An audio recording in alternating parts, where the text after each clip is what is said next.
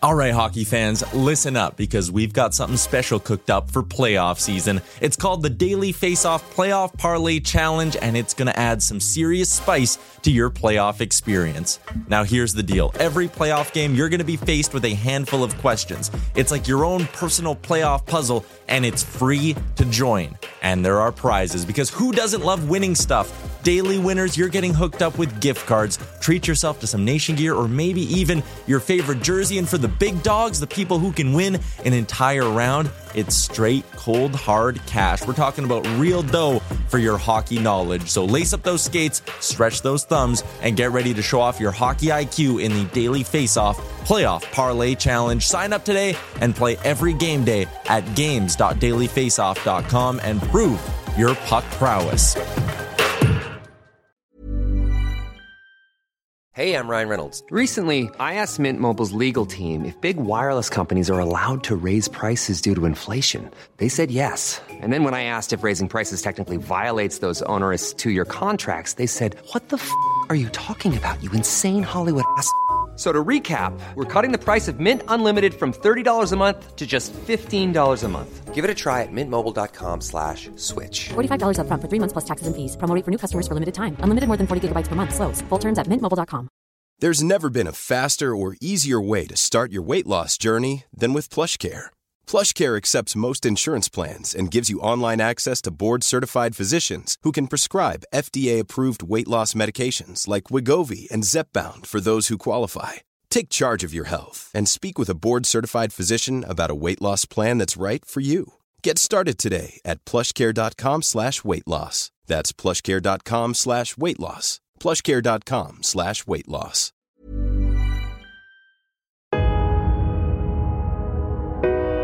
You're listening to Oilers Nation Radio, presented by the Nation Network. What do we got today, Jared? We got Paul Woida, my boy from St. Albert, not St. Paul, Chris. You said St. Paul. I said St. Albert. And uh, this is his song All the Lights, just dropped today. And uh, if you ever have a chance to see this guy perform live, it's amazing. He's uh, He loops himself, so he beatbox, plays guitar, sings over song, builds his songs from scratch. Unbelievable. Paul Woida, Paul Woida. St. Albert's own. Yeah, But he goes out to that BP's. No? Nobody loves BP's fans? I like BPs. Chris is just staring We're all at me. They have BPs VLTs. Oh, a couple I of like spins. VLTs at BPs. couple of spins. Welcome, ladies and gentlemen. Oilers Nation Radio, episode 34. I said 33 originally. Cam had to crumple up a paper and throw it away because he does not like to cross out the titles on his paper that we throw away anyway. Happens every day, every episode. Every single day. We record a new podcast every day. A big thank you goes out to our friends at Sherwood Ford the Giant out in Sherwood Park, Alberta, for making this all possible. Follow them on Twitter at Sherwood Ford and on Instagram at Sherwood Ford underscore the Giant. They have a big event coming up tomorrow, which is Saturday. Saturday, April 27th. It is their Adopt a Petathon starting at 1 p.m. Christopher, tell me about it. We are going to play with the dogs. Um, if you uh, if you if you're going to Sherwood Ford to looking to adopt tomorrow, make sure to go on to their website online. You can find it through social media, um, the li- correct links. But you have to register yourself uh, to adopt before you actually show up. So you can't show up and uh, take a dog home with you. So it's not just like buy one vehicle, get one dog free. Well, I intend on showing up and being like, "Hey, look over there!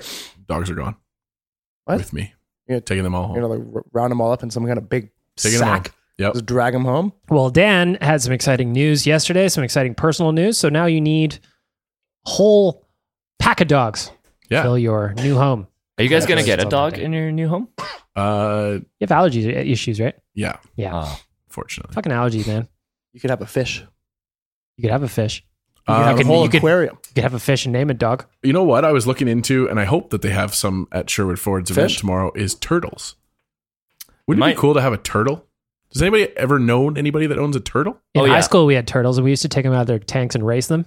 I got suspended for that. We were talking about suspensions yesterday, Chris. Yeah. Seems like everybody had some issues at school except Christopher. He was a I did not. Wonderful get suspended. Never. Yeah, you never me got either. suspended? Everyone here is like super badass, and I'm just like, just uh, no detentions through high school. How on over earth here. did you navigate having to sit still for like six hours without doing anything Nuts. that was focused and dedicated to my Work. I was kicked out of a class one time for laughing. I uh, That was the only time I've ever been I was- disciplined. I was coming back from McDonald's lunch and I threw a half full McFlurry out of the sunroof of the car. I was in the passenger seat into a mail truck that was driving right in the window. Man, Man, You that was a good shot. It was really, really good. The guy chased us for like 15 minutes. And then he went to the school and he like was like, uh, your students are all Hey, Do you get suspended? I'm covered in Oreo I actually didn't McFlurry get now. suspended, No. Oh, Last time I got suspended at school, Chris, it was because I sent out a mass email to the entire school. that's funny. That's a good prank. What did you I- say?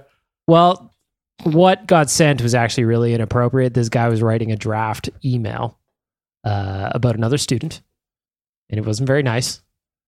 And he was going to delete the draft, and instead of letting him delete it, I went copy all or whatever in the send list and sent it to everybody in the school. How many people were in the school? 500 probably. 400. See, I wasn't sure. I, I wasn't like, cause I know, I know Chris's high school, it was like him and like four other guys. Yep. I graduated with 18 people, so like sending a mass sending a mass email to everybody. people? Yeah, it, it wouldn't be very effective. You can send that in like your, you could your- just your- yell it your- out the hallway in your and be like, "Yeah, group everybody chat. got it." Yeah, it's we, called a we ought a group big chat. group chat. Don't you guys have like a group chat now where you like have reunions and shit? Yeah, what is your reunion like? I've I've only been out of school for eight years. We haven't had a oh, reunion. Oh, you're you're coming up close. You guys are going to meet up at a local Humpty's, I assume. No, we're gonna go back. Eighteen people. How big was your guys' class? I was three hundred and fifty. We had a hundred and something. Mine must have been close to like 700, 600. That's Yeah. nuts. I, Gigantor. I I don't even know how to fathom that. Just growing up with 18. Well, it's like you guys couldn't all fit in Humpty's, I'll tell you that much. it doesn't make any one sense. to hundred me. times as big as yours. Like so- it, it's pretty much just like high schools you see off the movies. Hey. kind of. See, I never really got those movie references about high schools because my life was so much different than anyone well, you're also watching movies that have the American references, which is not also it's different thing. Uh, back to the Edmonton Oilers. yes. Oilers. Not a lot going on this week, boys. However, there is still some news to be had to be spoken about. Oilers captain for the third consecutive season, Connor McDavid was nominated for the Ted Lindsay Award, which is the league MVP as voted by the NHLPA. The other two nominees this year are uh, Nikita Kucherov, who is also the Art Ross Trophy winner with 128 points. Patrick Kane is the third nominee, and he was third in league scoring with 110. My question for you, gentlemen, do you think there's any chance that Connor goes for a three-peat? If he does, he would become the first player to do so since Ovi did it in 27 through 2010. The only other players to do so would be Wayne Gretzky and Guy Lafleur. Personally, I don't think I think it's going to go to Kucherov this year. Hell of a season. 128 points is no joke. Um, that said, if you're going to make an argument for Connor, you could probably say that Connor got his 116 with a lesser squad. Perhaps that will merit some consideration. Dan, what do you think? I think that the chance that Connor has is the fact that he is just continuing to garner more respect and support from the rest of the league's players. And this is voted on by the players. So, you know, it, when his peers are rating him, I think most of them recognize him as the best player in the league. So there's that. But also going against him, I think, is that more people are recognizing Leon Draisaitl um, for being the the goal scoring dynamo that he is, and that he's spent so much time with Connor this year. It's no question Kucherov had a uh, historic season, but Connor McDavid had a very badass season if you think about it. Uh, not only did he play on a team that was a, uh, below 500 throughout the whole season, uh, he also put up that many points. Uh, didn't have very uh, much help from his teammates. Uh, he also nearly broke his leg. Uh, he got suspended. He played fewer games than Kucherov. Uh, it's obvious that he's the best player in the league, but I think uh, he had a he had a very interesting season, uh, interesting from the norm, and I would throw him my vote. Of course you would. Uh, if you're going to look for a little bit of extra four votes for Connor, he led the league in even strength points with 81. Cam, I know you excited about even strength points. Yes. He also led the league in average ice time by a forward with 2250. We can talk about his usage relative to what we saw in the Leaf series when we get to the playoff bracket. Uh, Cam, what do you think? Well, they already did the NHLPA player poll where everyone talks about all that random stuff, you know, like who's the best player, who do you hate playing against, what fans are the best, cities, blah blah blah. And I'm pretty sure the players like fairly unanimously said McDavid was the best player in the league in that NHLPA poll. So I imagine in this vote he would win the award again unless people like randomly change their mind. I want to see Connor just create a dynasty over the Ted Lindsay Award. It's just his every single year. Yeah. I'd like They that. should rename the award. the Connor McDavid Award. it's been interesting to me because I remember when I was younger that the the it was the Lester Pearson Award back then, but um how it was always looked at like as like the the award that you would get if you weren't necessarily the Hart Trophy shoe in. It was like second place, but it's kind of shifted now from the Hart Trophy being this this big award because the writers discount people for not making the playoffs. It's also you can you can tell now with the awards that the writers and that they vote on that they don't pay attention to certain teams. Yeah. It's very clear that there's like there's noticeable biases. Like I remember there was a bunch of writers um, in the West who were adamant that Erik Karlsson was just ass defensively when he was in Ottawa. And they're like, why does this guy keep winning the Norris? And then he came to San Jose, and there was like LA Kings writers who were like, oh fuck, this guy's actually good. Yeah. So you can just you can just that, that that's the problem with the writers is I mean justifiably so you can't watch all the teams, No. but I think the players have a, a better idea of who's extremely good. I Yeah. think. Yeah, so it's just been interesting to see because the Hart Trophy was like the big, the end all to be all. If you won the Hart Trophy, that was a mm-hmm. huge deal. Not so much anymore. Well, and there's also the the playoff angle, and they keep changing the rules on whatever. Dan and I were looking at the stats from this season. It's super interesting how many hundred point players there were this year. There was six. There was another two guys with 99 points. Stamkos had 98. Uh, Barkov had 96. Mitch Marner had 94. In total, there was 14 guys with 90 plus points this year. I don't remember the last time that's happened. I think a lot of- of high scoring years.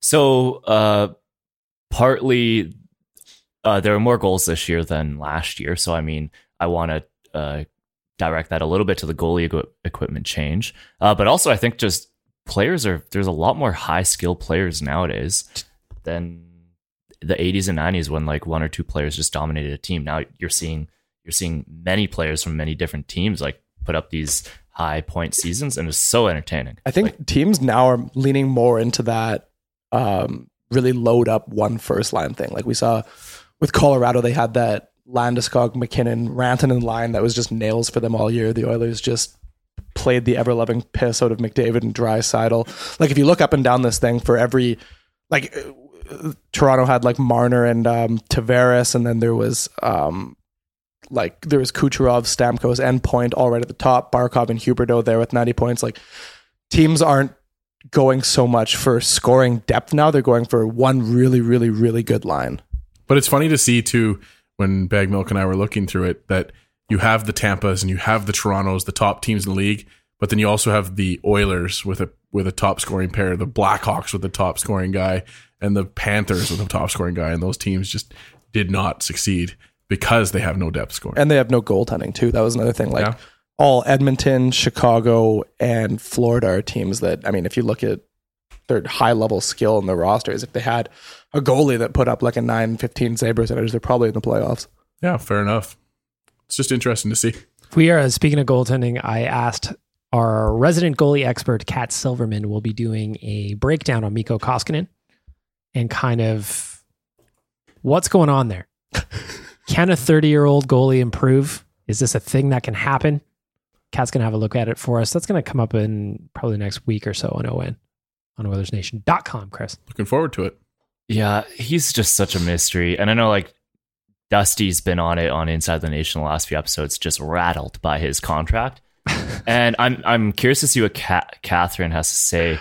But uh, I'll never forget the 10 games Koskinen played where he stood on his head and had the best 10, 10 good games gets you a three year deal. That's that's how to do business. I know, I know. Could you but, like, imagine? okay, straight up, right now, if so, the season's over. Koskinen did what he did all year, finished with his 905 save percentage or whatever the fuck it was. What would you sign him for right now heading into UFA? What would teams, what would he get? To me, like Two it- years, two mil per?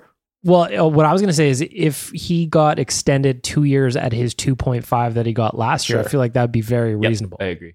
But you look at the list of UFA goalies and like, do you think right now, who would you be more comfortable handing out uh, a bigger deal to, him or Mike Smith? Oh, well. I mean, it's mean- pretty close, right? Would you hand Mike Smith a three-year deal with four point five million dollars? No, No. no. Ah.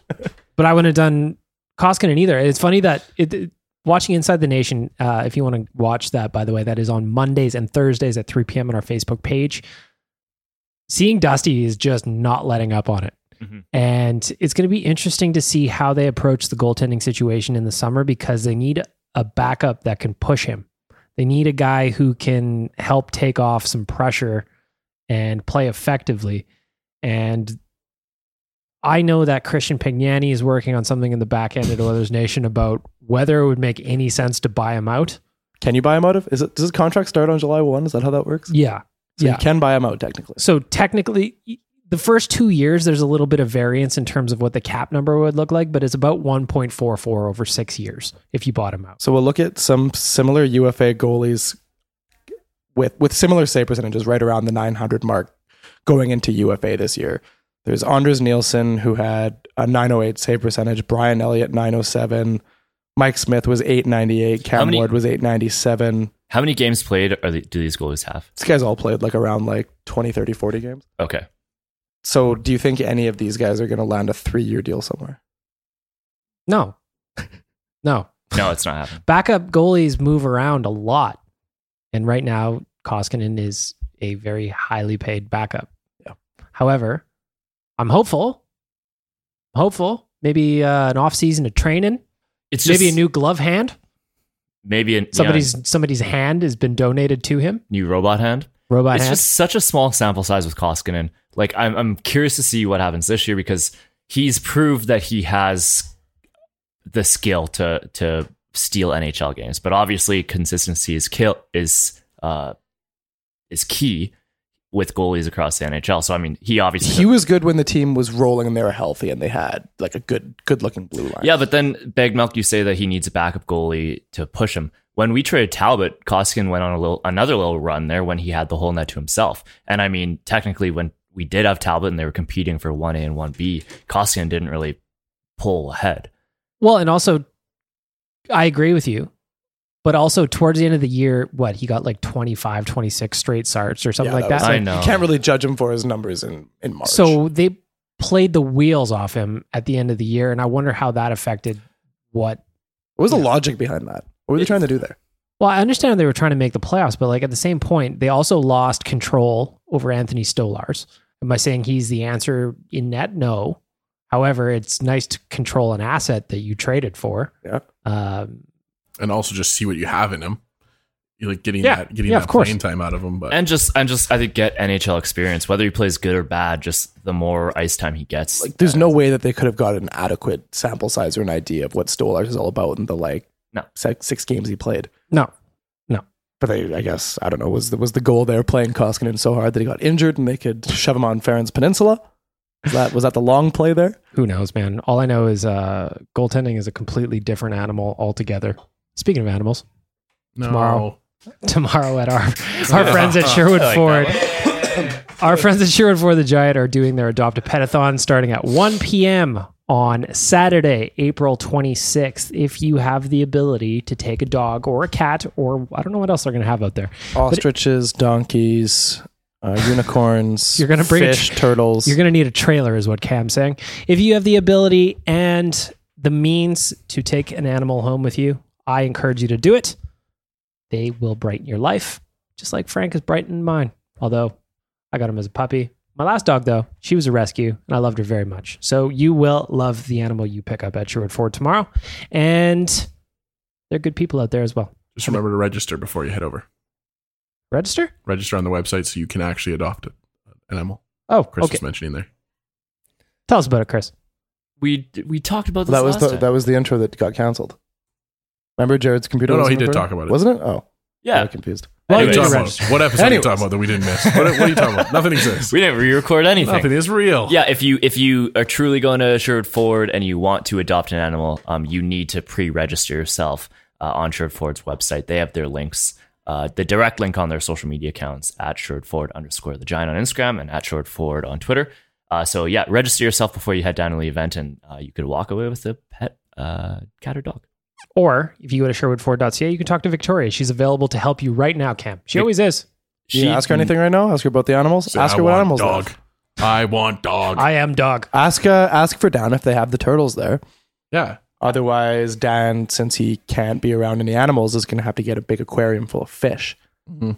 You can get a, a a tank of twenty three fish and name them all after the Edmonton Oilers. Might just take out the front wall of the new house and just put it in a giant aquarium. That'd be nice. There was actually a house in my neighborhood that I went trick or treating to that had right when you opened the door had a, a massive aquarium that took up the entire. It was terrifying. This year? That'd be awesome. yeah, it was when I was trick or treating this year. Okay. He's super into it. Although cleaning an aquarium is a whole thing. Yeah. You can't just get one of those little sucker fish and put it in there, Chris. That's what I thought. I've never had an aquarium. It's like in Finding Nemo, they have the one the the guy that's up against the wall. yeah.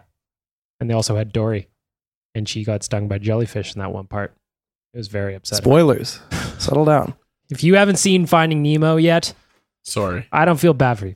We're sorry. This week over at Sportsnet, Mark Spector had a chance to sit down with former Edmonton Oilers coach Todd McLellan as he signed a brand new deal worth $5 million over five years with the Los Angeles Kings. Um, there was a couple of quotes from the interview that I thought were interesting. The first was, What's it like getting fired? And Todd responds with, Well, it hurts getting fired. It's a slap. It's the first time it's happened to me, but I've recovered and I'm more determined than I've ever been, Chris. Just think of what that means for his suit game. I bet he's got those babies dry cleaned, maybe added some new suits to the collection, Oh, matched sure. the the gray and black. He's got to buy some new ties for sure. Gonna have to buy some new ties. Wait, so we we poached him from San Jose? He didn't get fired from San No, Jose? they did that thing where, they? yeah, Oh, okay. they did that thing where we're like, we're just gonna part ways. And we gave up a draft pick to do so Right. back in the day. Yeah, You gave up a which draft pick were- for him and and Pistol Pete.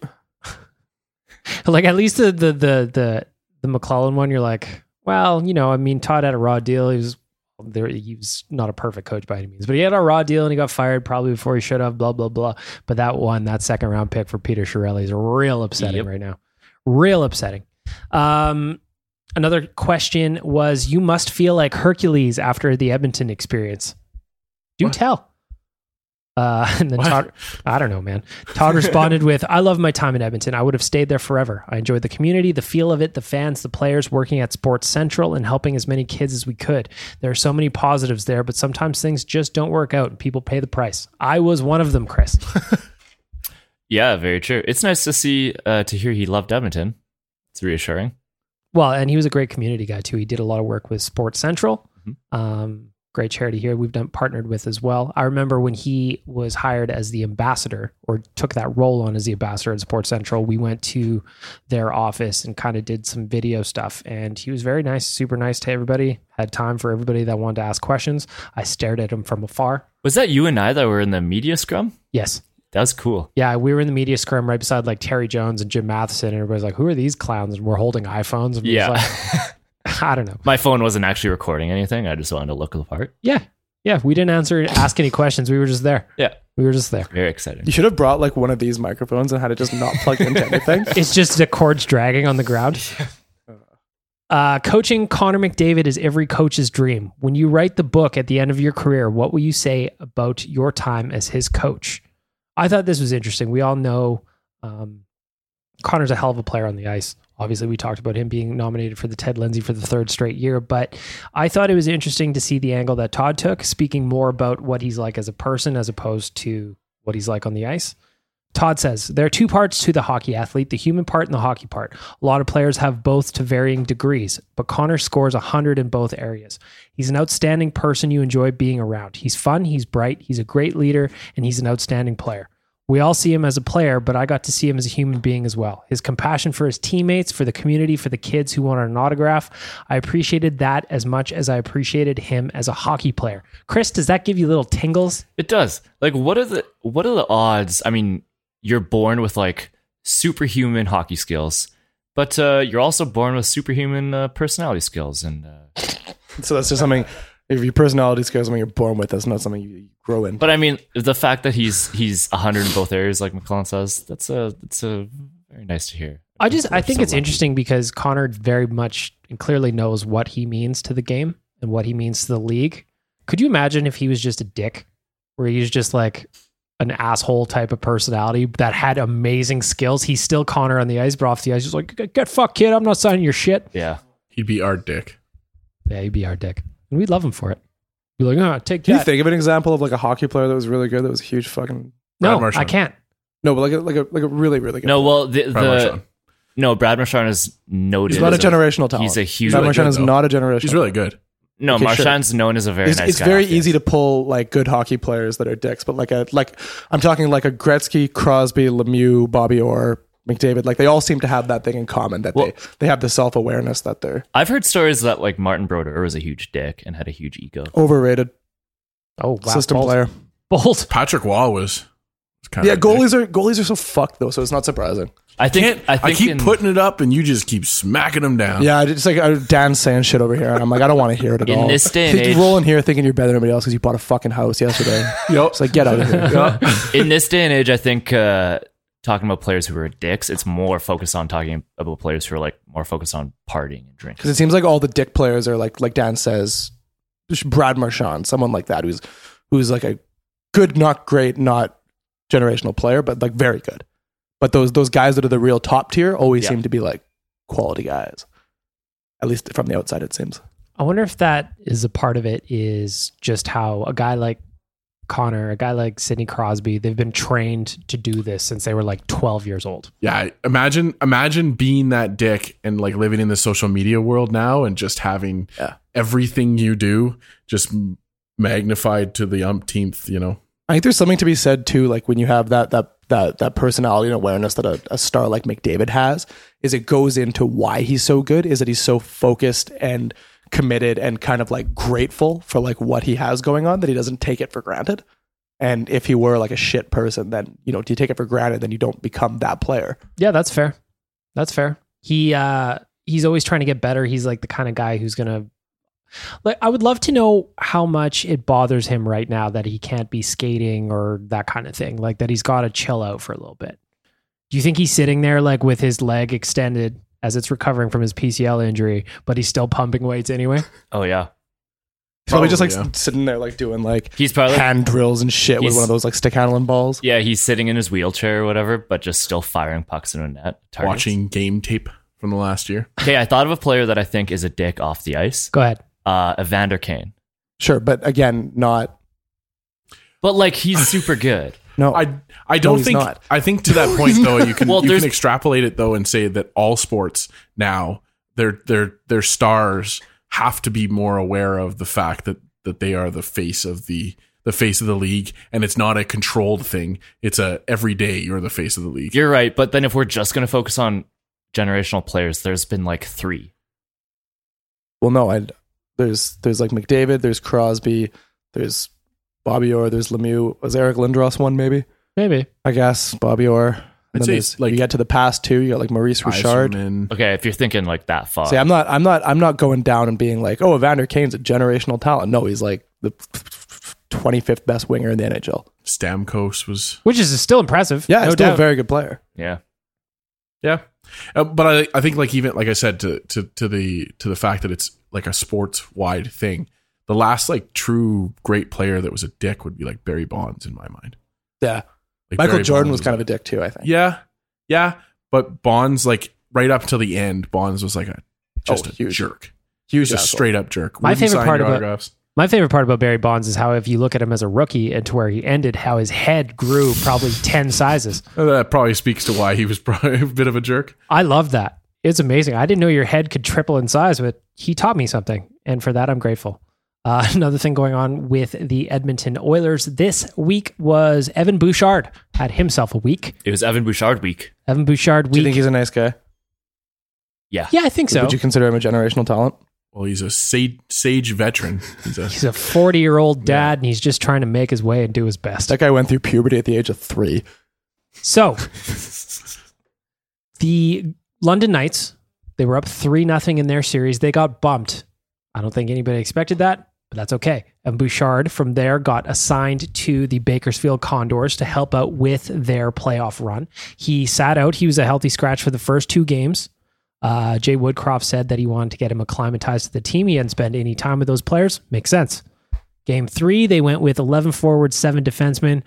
Old Boosh, old man Boosh, dad went out there and got goal, two assists, found himself tied now with the Condors lead in playoff scoring, had himself a hell of a night.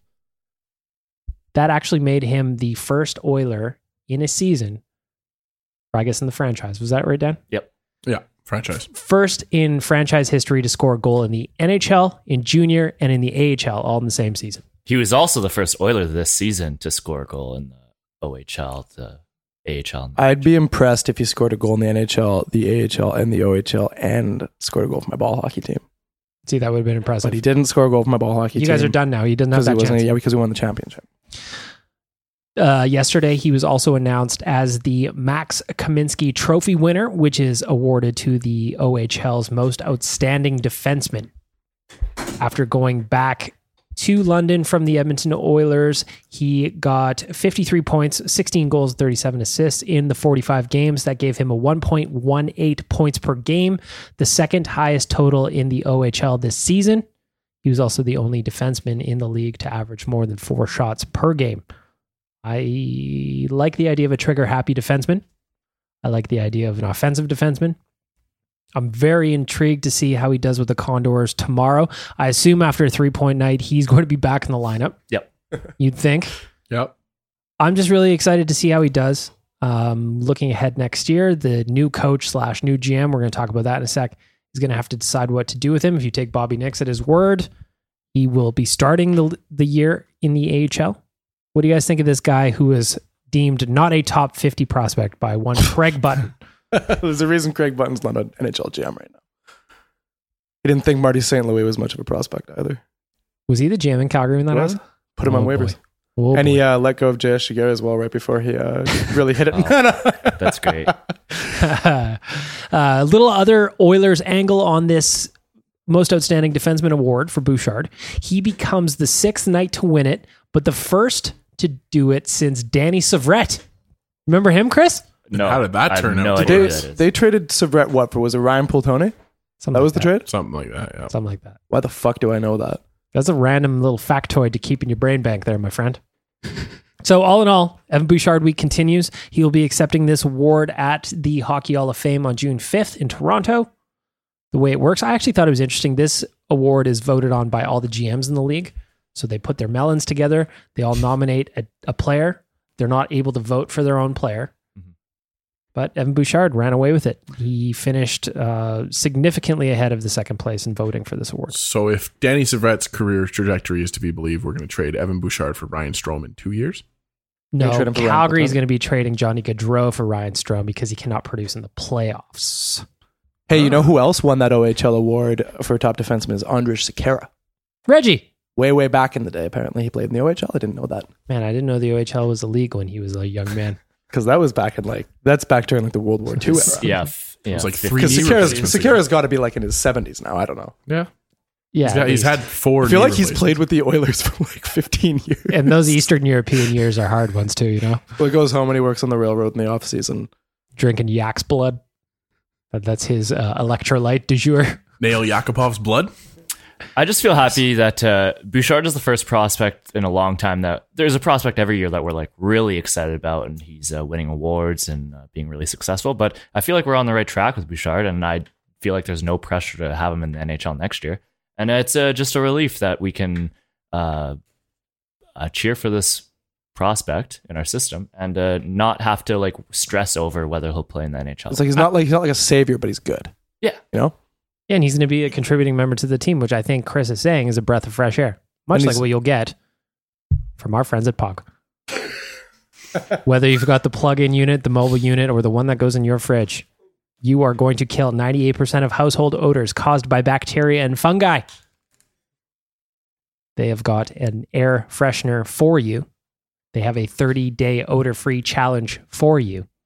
They have got a POG deodorizer that freshens and purifies the air naturally using the power of ozone and eliminates odors without the use of dangerous chemicals. I have one in my house. My house smells like Frank, my dog. Thanks to our friends at POG, it no longer does. Dan has no longer needs a bathroom fan. So we've talked about Chris's goalie equipment is smelling very fresh.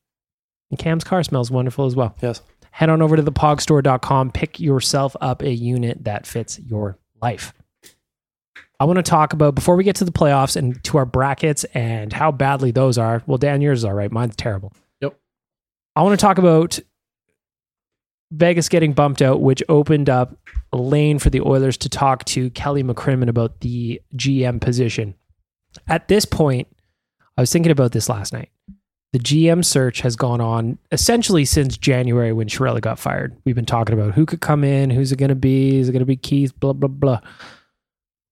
Do you have any preference on who is hired as the GM? I was thinking about this last night and just had the realization that I don't know shit about any of these guys. I can read recaps on what they've done, where they've worked, what they look like. I can make my judgments on who's got the best hair. I feel like that goes a long way with me. Kelly McCrimmon is far and away the leader in that department. Must be nice. Do you guys care, Cam? Uh, well, I mean, I personally would rather see them. Like Christian wrote that interesting post on the website where he looked at the current GMs in the league now, and he was like, "All right, which which G which GMs came from where? How like the ones that were internal hires? How good was the team that they were a part of?" Keith Gretzky obviously is here for a few years under Trelli. The team was hot ass. That's why Trelli's not here. He would be one of the lowest winning percentage internal hires. And then there was the outside hires. Personally, I think given the way that Vegas saw such like obscene success as an expansion franchise, and I think they did it kind of with like new interesting measures and ways ways of viewing the game, like more more of a creative uh like futuristic look. I think he would be the one to bring in. Like I, I really think the Oilers desperately need a breath of fresh air. I hope it's not internal, but I, I, I think just just given Vegas' success, that's that's where I would Here's go. why I'm super intrigued by Kelly McCrimmon as well. I think with an expansion draft coming up with Seattle in a year and a half, whatever that is, he got to sit at the table and receive pitches from all other 30 teams in the league on what they should do. I think that's that's the kind of experience that would be invaluable going into the next draft for the Oilers. Just having an idea of what other teams could potentially be throwing out there in terms of protecting their own players or whatever. I think Kelly McCrimmon's a good choice, but again, I'm smart enough to realize that I don't know shit.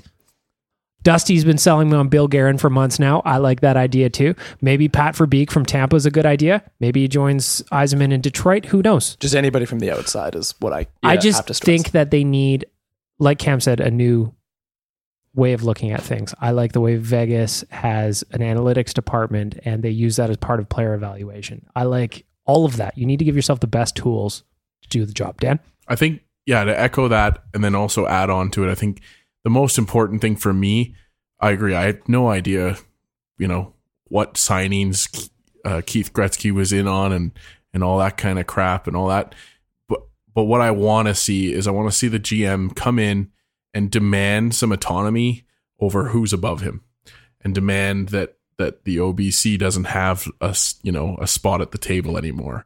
That kind of that kind of change that that this organization sorely needs is is what I want to see from a Proper org chart, you might say. Yes, yeah, Yeah, to just reiterate what you guys were saying, we don't know what, as, like as fans, this is all we can grasp. Like we don't know McCrimmon's personality. We don't know. Maybe he didn't say a single word the entire time with uh, during. just sat there and got like blackout drunk at the draft table. Maybe he was. We don't know. Uh, but just the fact that he came from that kind of environment and he's he was soaking it all in.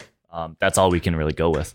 yeah. Well, it's like it's like we could write an article that says that that Jake DeBrusk came in solely because of Keith Gretzky, but we don't have that kind of access. We don't have that kind of knowledge. Yes, he was there when it was involved, but like you said, he could have been out. You know, And if that was the case- brought him in. We could also go ahead, Cam. Yeah, if that's the case, then you can also say that he's the reason Boston draft Thomas Chabot, Kyle Connor, Matt Barzal, Brock Boeser. Exactly. So it's just it's yeah. I mean, the access that we have doesn't give us any knowledge. Darren Dreger tweeted out uh, last week at some point that the Oilers are looking to have this wrapped up May 1st slash early May. So as of today, as we record, it is the 26th. So Clock's we, ticking. we could be within a week of finding out who our new GM is. If they can get it wrapped up in early May, like Dreger says is the plan, I think that's ideal. There was a, a while where they talked about maybe not even having somebody ready at the draft, which would have been bananas to me. Mm-hmm. So I'm I'm interested to see how this wraps up. It's been you know three four months in the making. Curious to see how it goes. I'm just fully expecting for Keith Gretzky to get hired.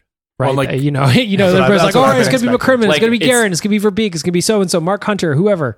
So, Keith like, Gretzky. None of us are going to be surprised. and what we know right now is that Keith Gretzky has been has been floated out by by media that is connected to the Oilers closely, and then we know that Mark Hunter has been in, interviewed twice.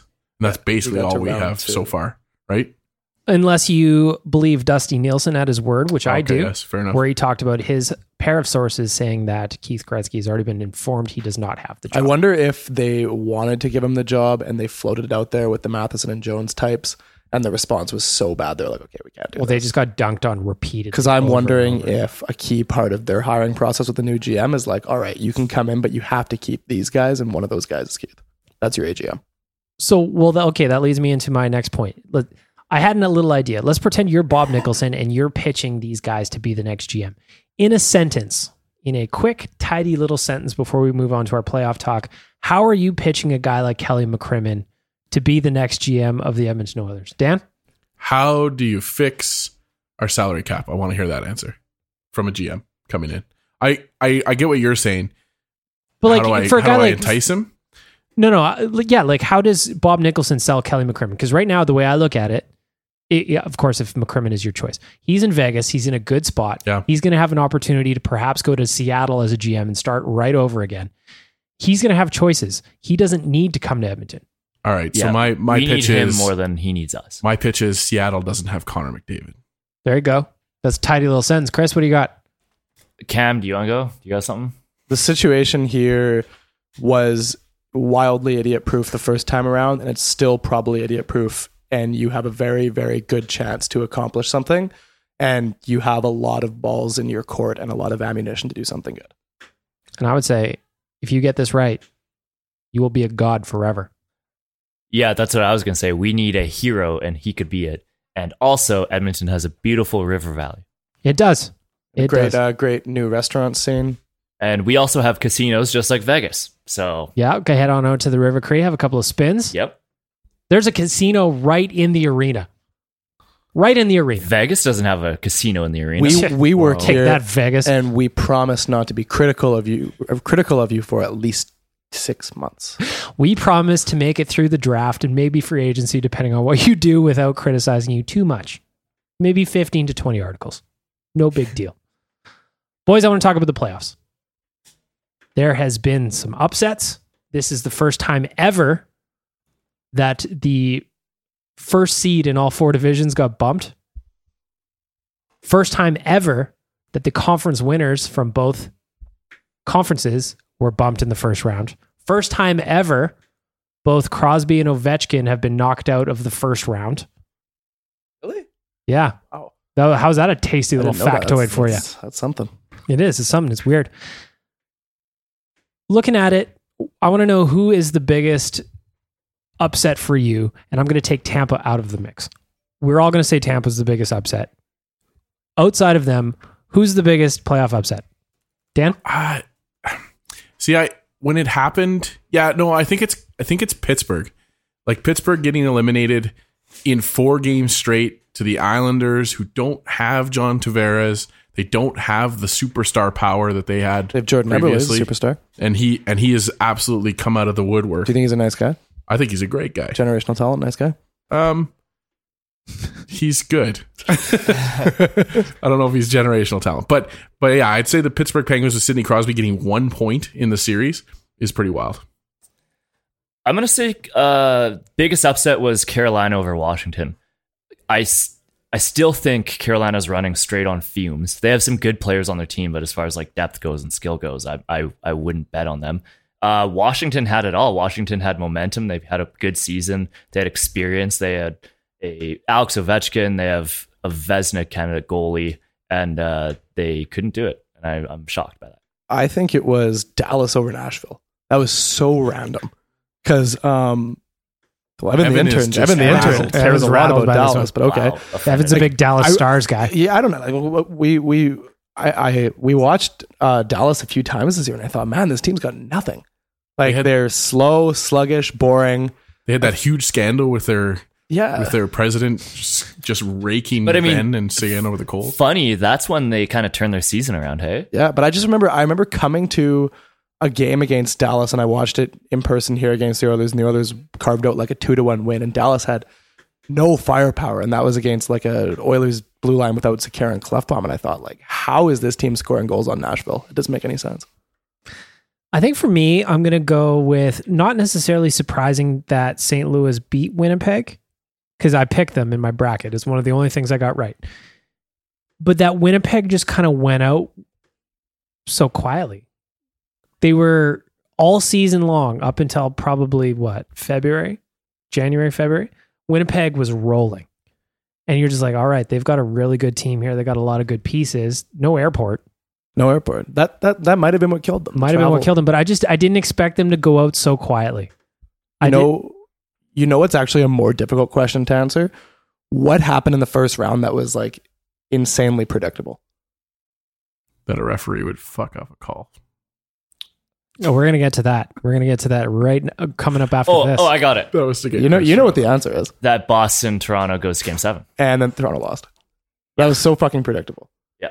Like they got that three two series lead. I I knew coming into this series that this was going to be the year that the Leafs were going to fuck up. The, like the last time they lost, it was kind of like ah whatever. You're you're young and you were down three one in the series. But this year they had the lead going into Game Six at home, and it was like oh man, you're going to find a way to blow this. yeah, it was that was the o- that was the only predictable part of the first round. because in Game Six they also had a one goal lead early, Yeah. and you're watching it. and You're like, oh, maybe they're finally gonna slay the dragon this year, and then the wheels just fell off. And then Game Seven they, they So just, bad. They just got outplayed. Yeah, I was I was surprised by them. I wanted them to lose, but I I thought they were going to beat Boston, and I I don't know. Matthews played good, scored lots. Tavares like contributed at the end. Babcock mostly at fault. Well, that's what I Think was so, talking yeah. about because earlier we talked about Connor McDavid leading the league with 2250 in average ice time among forwards. Game seven, Babcock didn't play. Matthews Matthews played like what 19 Seven- minutes or it was less. seventeen fifty or eighteen twenty. A lot of their good players didn't go over 20 minutes. At no point did he Babcock move Nylander because he was centering the third line with Brown and Marleau because Kadri got kicked out up to play with Matthews. And with two minutes to go, they had Brown and Marleau on the ice. These two guys had contributed, and, and like Frederik Gauthier was playing with five minutes left. Like, what? Could you imagine if the Oilers were in like a do or die game seven and you had like Brodziak and like fucking Colby Cave on the ice? Doesn't make any sense. And like he's just so he's Babcock doesn't talk about it. He, he carried on like he was coaching Team Canada. yeah, I mean when you're coaching Team Canada and you can roll all four lines because your fourth line center is Claude Giroux or yeah, And I don't Matt care. Duchene. I don't care if Babcock had faith in those depth players. Like this is the playoffs. This is do or die. You pay your big stars to to win you games, and uh, you put them out there. I think I- what, I think what Chris is trying to say is that the coaching in that Toronto series really stunk. and perhaps they could have fixed that had they had their Pog deodorizer on the bench along with them. I've heard a team like Toronto will have a Pog out in their dressing room to make sure that their equipment does not stink. But what about the coaching, Dan?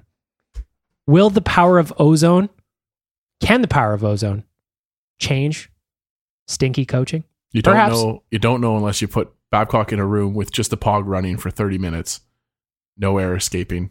What happens? Don't do that. Don't. However, do go to thepogstore.com to pick up a mobile unit, a wall unit, or fridge unit that's going to kill 98% of household odors caused by bacteria and fungus. Join in their 30 day odor free challenge and let them know what you think. Go to thepogstore.com, pick up the unit that fits your life, freshen and purify the air in your home, car, wherever you are.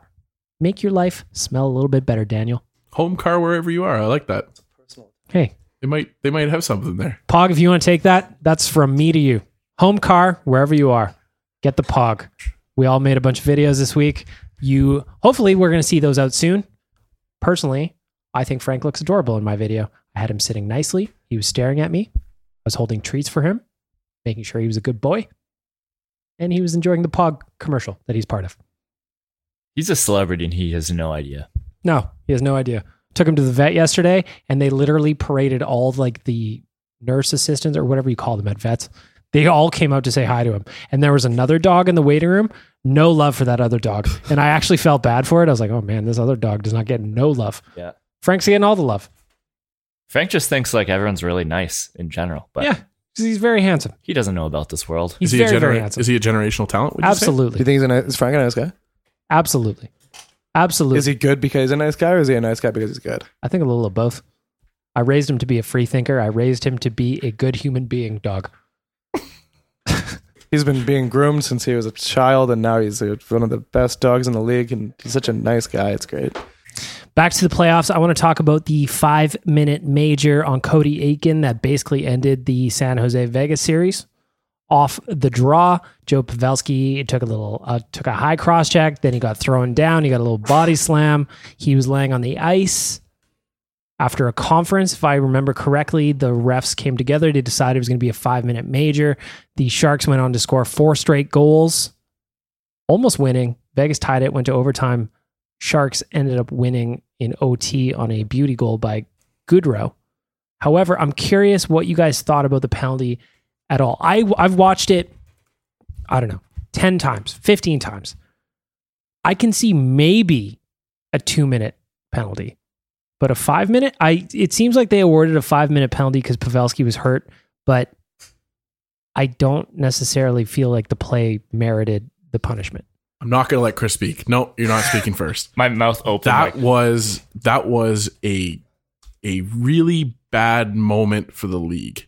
The referees very clearly, uh, you know, made the call. They they were probably going to call it a two minute major or a two minute minor, and then and then changed it because Pavelski was laying on the ice because the Sharks players there was there was I counted at one point there was nine Sharks players on the ice because some of them had come out to help Pavelski or help the doctor get out to Pavelski and all that kind of stuff. So they're campaigning with the referees. So the referees made a call 30 seconds, 90 seconds after the play, and they decide to give a guy a five minute major. It was a- also- a, huge mistake. It's very telling that the league reached out to the Golden Knights, uh, George McPhee, and like apologized. yeah, I that, that, that kind of ends the discussion there. well, they Yeah. they fucked up. Everyone knows they fucked up. before they before I talk about the penalty, whether you agree with the call or not, that was the most entertaining game of hockey I've ever watched in my life. And that's even if the refs did fuck up, that's the beautiful thing about this game and this beautiful thing about playoffs is that it's so unpredictable, it's so stressful. It's for San Jose to score four goals, like you you can't write this. I don't know. I don't know. Like, I don't know. Like, I, I, I agree it was fun and it was exciting game, but I don't know if I want my excitement to manifest from fuck ups. Like, I've watched 100%. enough baseball in my life to know like how great and exciting a, a game can be because an umpire does something dumb, and it's just like it's frustrating. Like the like the Blue Jays in 2015 probably would have gone to the World Series had it not have been for an umpire making terrible calls in Game Six. yeah, and it's, like, yeah, that maybe that made an inning more entertaining or whatever, but like Jesus Christ, But the Jays is, got robbed. is that not the concept of all sports? In all sports, you're going to have bad officials and bad calls that you don't agree with, and you have to rally and you have to go through adversity. These players, these players spent their whole lives like fighting through adversity, and like you, you don't like the call, and sure, the five minute major was an awful call. We all know that, but like they just have to, you have to deal with it and move on, find a way to win. but it's the five the nature of the five minute major. So so if they get if they get two minute or uh, like say it's a double minor because he drew blood, whatever, um, which isn't the rule, I know, but I'm just saying that. So if so if San Jose has the two power plays back to back, then they get the two goals in those power plays, and then the momentum is different because then it's a five on five game. Well, I have a question. Is yes, the the call is what it is, but it, what is the onus on Vegas for allowing four straight goals on that? Oh, major? totally. It absolutely is. You They can't- also blew the three-one series lead, shorthanded goal in Game Six. Like Vegas choked. You can't dis yeah, you can't discount it. But but for a team that was rolling up until that point, Vegas was Oh, yeah, they were all over the. Sharks. And and for that to just change the change the entire momentum of the of the game, which I agree with you, Chris, to the point that that that is playoffs hockey. That is playoff hockey, and that is the the excitement of it. Is that a referee, a, a, you know, a bad mistake by a player Oh, yeah. can cause a penalty that can turn the momentum. Okay, here's a, here's an exciting one for you. Was it exciting when Corey Perry interfered with Cam Talbot in 2017? Was that fun? Same referee, by the way. Yeah, like wh- Dan wh- wh- are you going to look back at that in hindsight? It was your team. I'm not joking. That's the same It's the referee. same guy. it's Oh my it's Are hard. you to are you looking back at that and being like, oh well, that stupid call, you know, created a bunch of entertainment value and everybody had fun? No, the Oilers got fucking robbed. And, the, and we didn't have fun. But that- I remember we being did in a not bar. have fun. I That remember occasion- being in the bar and it got very quiet. That occasion is 100% different because it was No, a- it's not. It was a reviewable play and he reviewed it and he fucked up the review. Not only did he fuck up the call in the ice, but he also messed up the review. And the thing about this is that the 5-minute major wasn't reviewable. He the ref screwed up and he's not skating in the second round of playoffs deservedly, but I think the the Anna the Corey Perry situation was a lot worse because he messed up twice. But it's not it's not different in that Ryan Kesler, wasn't it? I'm yeah. Ryan Kesler. I thought it was Corey because he says, "What are we going to tell Corey?" Or am I going to tell Corey just in the sense that They both suck. Right. yeah. Yeah. Fuck all. Um, they're all the same guy to me. But that was also that was also a scenario too where the Oilers were up in that game. oh, good And the- players who are and the- dicks: Corey Perry, Ryan Kesler. There you go, but not generational. Pal. Not generational. not but generational. Dicks. Okay, go ahead. go ahead. yeah. It, so so I guess and so what has to come out of this, and it's already been discussed. I think Bill Foley came out and said that he's obviously going to be lobbying for more review um, coming in the off season.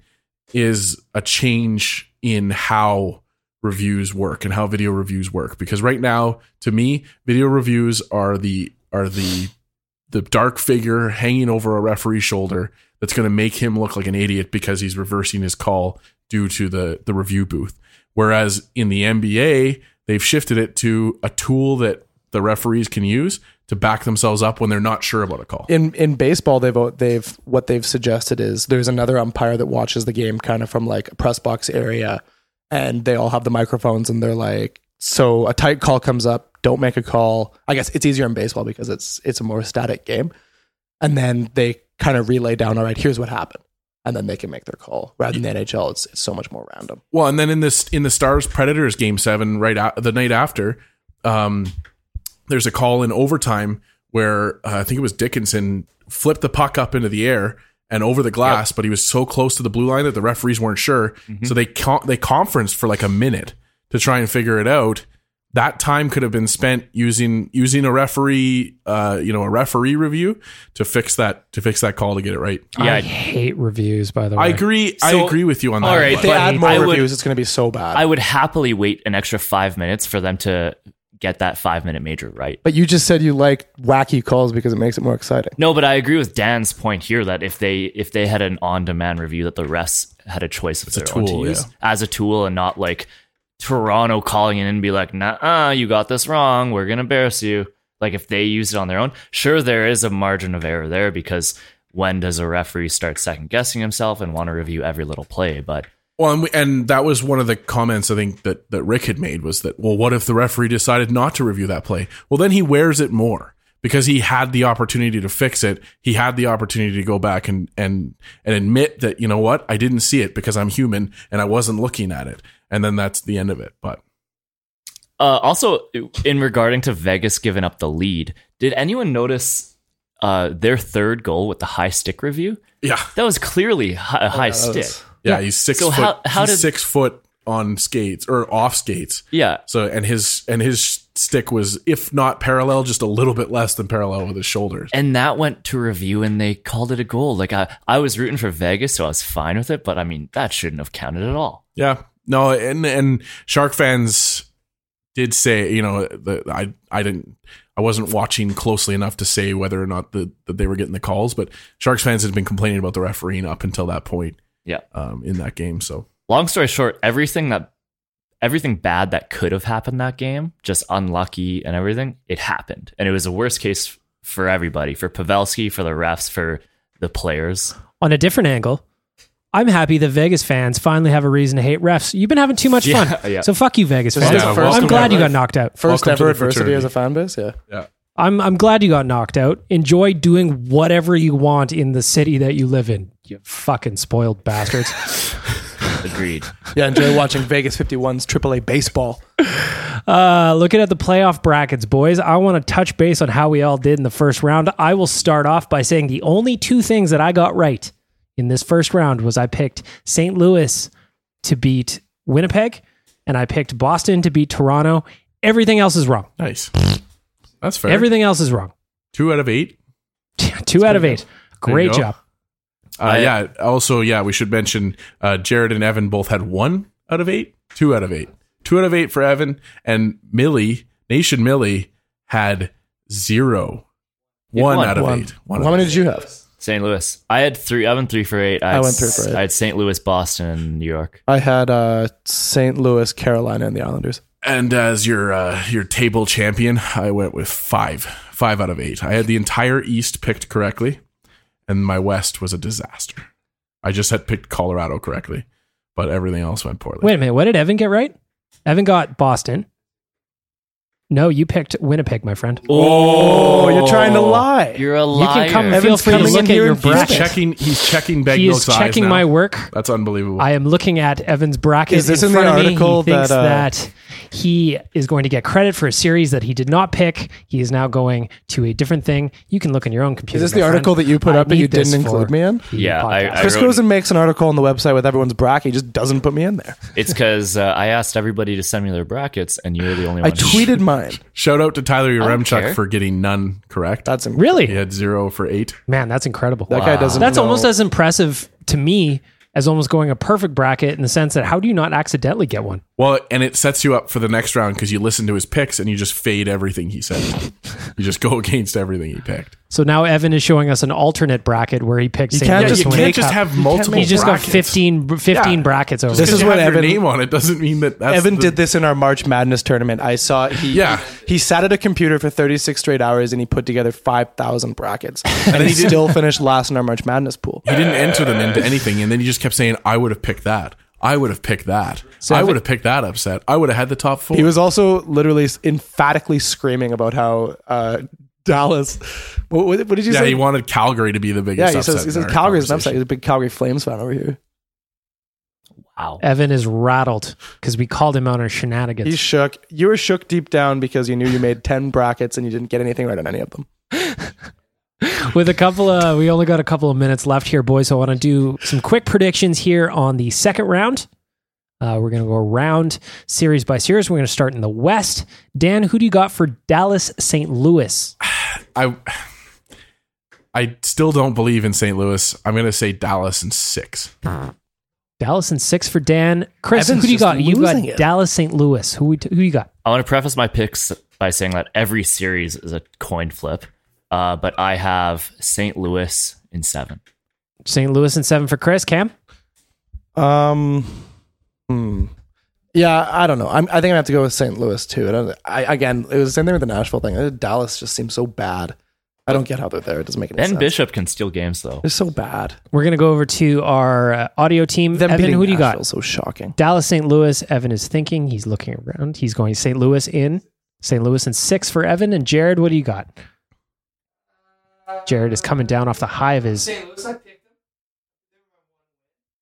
Jared's sticking with St. Louis. it. I Did we like all it. pick St. Louis? I am Nope, going to go Dallas here. with. Uh, I'm going to go with Winnipeg. St. Louis in six. Oh, I'm going to go St. Louis in six. Lots of St. Louis. five to one for St. Louis. So over Dan Dallas. is on Team Dallas. The rest of us are on St. Louis. Let's jump over to Colorado, San Jose. Daniel. Oh, I want Colorado to win this in three, but I think Colorado wins it in seven. Chris? I want San Jose to win it. Now that San Jose beat Vegas, I'm like, I want to see Thornton win a cup so bad.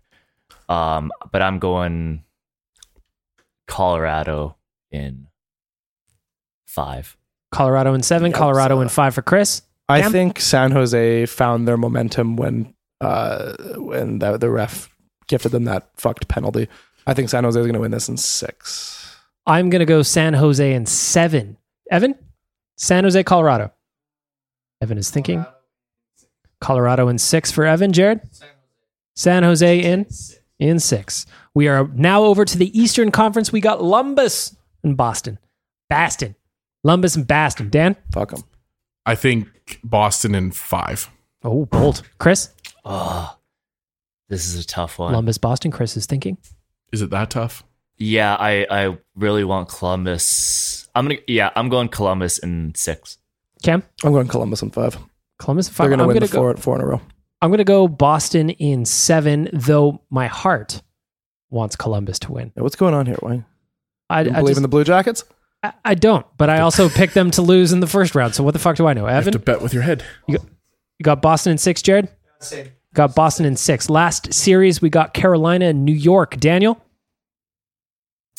New York in five. New York in five. Christopher is thinking. He's got his eyes closed. He is pondering. Carolina, New York Islanders. Go ahead, my friend. Uh, Isle- Islanders in seven. Islanders in seven for for Chris Cam. Carolina in seven. Oh boy, Carolina in seven for Cam. I'm gonna go with New York in six because I'm uh, cheering for my boy Ebbs. Why not? Yep. Evan. New York in five for Evan and Jared. Carolina and six for Jared. We are split on the East a little bit. I may West. need to amend my picks because I've lined up too many with Evan, and I know how he's, he, how wrong he is. That is a bold. That actually, you know what? You're right. You're right. Or you can just do what Evan does, and no matter how the series goes, you just lie and say you True. pick the other team. True. So that's what I would. Evan's go going to go back and edit the audio on the podcast to accommodate selection. I want to go ahead and thank our friends at Sherwood Ford the Giant. Go on out to Adopt a Petathon starting tomorrow, which is Saturday at 1 o'clock. I want to thank hogstore.com for making us all smell a little bit better. Have a good weekend, everybody. Shout out Damien. Best wishes.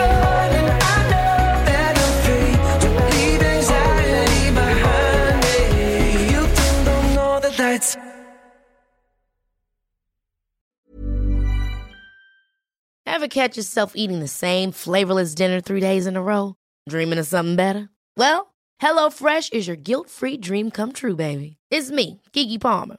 Let's wake up those taste buds with hot, juicy pecan-crusted chicken or garlic butter shrimp scampi. Mm. Hello Fresh. Stop dreaming of all the delicious possibilities and dig in at HelloFresh.com. Let's get this dinner party started.